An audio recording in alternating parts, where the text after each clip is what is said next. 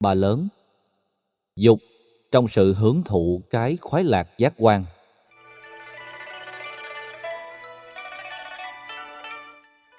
Hưởng thụ của mắt là hình thái, màu sắc, du lịch, thời trang, nhan sắc, trang sức phẩm, trang trí nội thất, vân vân. Phần tiêu thụ cho các vật dụng này làm cho chúng ta tốn kém gấp nhiều lần so với nhu cầu hưởng thụ của khẩu vị hay mũi. Nó cũng tốn gấp nhiều lần so với nhu cầu hưởng thụ của tai, đó là nghe âm thanh, âm nhạc, vân vân. Việc hưởng thụ giác quan sẽ dẫn đến tình trạng bị lệ thuộc. Ban đầu là thói quen, nhưng về sau trở thành sợi dây xích. Thói quen trói buộc con người như một phản ứng có điều kiện. Ví dụ, mỗi ngày chúng ta có thói quen nghe radio hay xem TV vào lúc 6 giờ sáng. Tuy nhiên, hôm nào cúp điện thì đến giờ đó ta cảm thấy rây rứt khó chịu. Vừa ngột ngạt, vừa mất cơ hội không được nghe thông tin.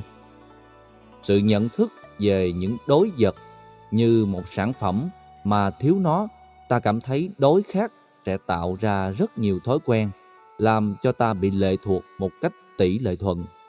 Thiền sư Nhất Hạnh, khi được phỏng vấn bởi các đài truyền hình ở phương Tây với câu hỏi, Mỗi ngày thiền sư có xem báo và xem tivi hay không?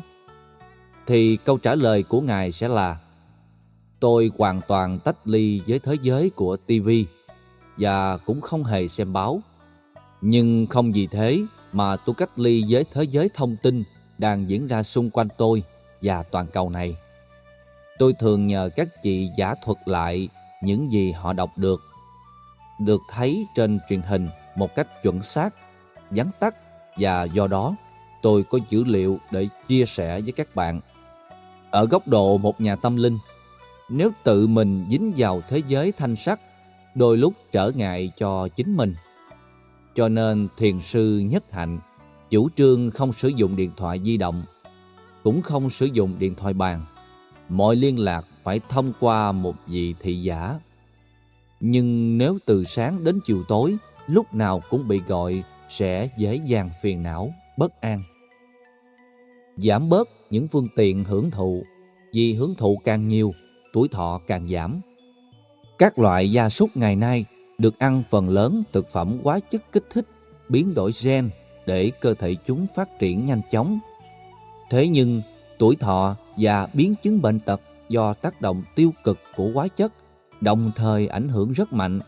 Con người cũng vậy, ai hưởng thụ nhiều thì tuổi thọ giảm. Người sống trong tù từ 5 đến 10 năm thường có tuổi thọ dài hơn người khác. Các vị tôn đức, tu sĩ Phật giáo ít nhiều thụ thực phẩm, ít tiêu thụ về ngủ nghỉ, về các phương tiện tiêu dùng nên sống thọ hơn.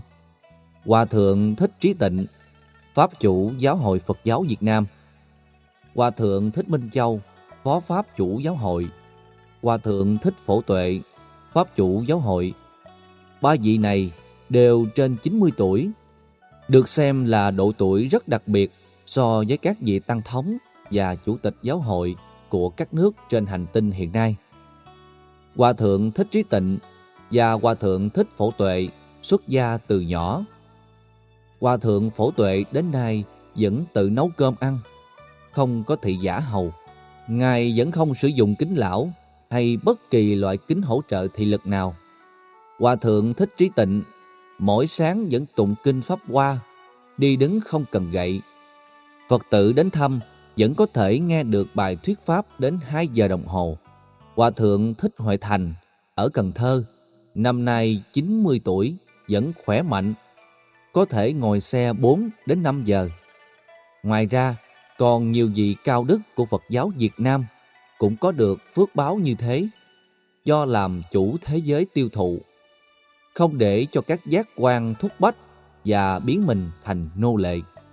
Về phương diện nhân quả, người ít tiêu thụ là biết tiết kiệm phước và tích phước. Tiêu thụ nhiều thì phước tiêu bao nhiêu. Mặc dù các phương tiện tiêu thụ phát xuất từ tiền bạc chân chính, phù hợp luật pháp, Các vị tôn đức của Phật giáo sống rất đơn giản, thanh cao, giá trị tâm linh cũng theo đó mà tăng trưởng. Hưởng thụ tính dục được Đức Phật xác định bằng một câu nói. Mọi sự mệt mỏi, khổ nhọc trong cõi sinh tử này đều có gốc rễ từ tham dục. Dục lậu, hữu lậu và vô minh lậu là ba thác gền đắm chìm con người và các chủng loại chúng sinh hữu tình trong sinh tử luân hồi. Ngày nay, thế giới phương Tây phát triển, đề cao tự do cá nhân, cho nên một số nữ đại gia và những người nữ nổi tiếng có khuynh hướng giống như các nam đại gia, tức là sống với thế giới hưởng thụ và xem đó là một mốt mới. Hưởng thụ tính dục đối với người đồng tính luyến ái lại phức tạp hơn, bởi vì mức độ thỏa mãn hầu như không bao giờ có. Thứ nhất, do áp lực, mặc cảm, sự bất thường của bản thân. Thứ hai, do xã hội không đồng tình ủng hộ ở mức độ phổ quát hóa hay luật lệ hóa. Thứ ba, họ vẫn chưa được nhận sự thông cảm từ người thân trong gia đình. Và thứ tư, phần lớn những bạn tình của thế giới đồng tính đến với nhau vì sự lợi dụng. Cho nên, thế giới của những người đồng tính là khổ đau và đáng tội nghiệp. Có lẽ vì lý do này mà Đức Phật đã quy định người đồng tính không được xuất gia làm tăng sĩ, mà chỉ nên thực tập đạo đức tại gia.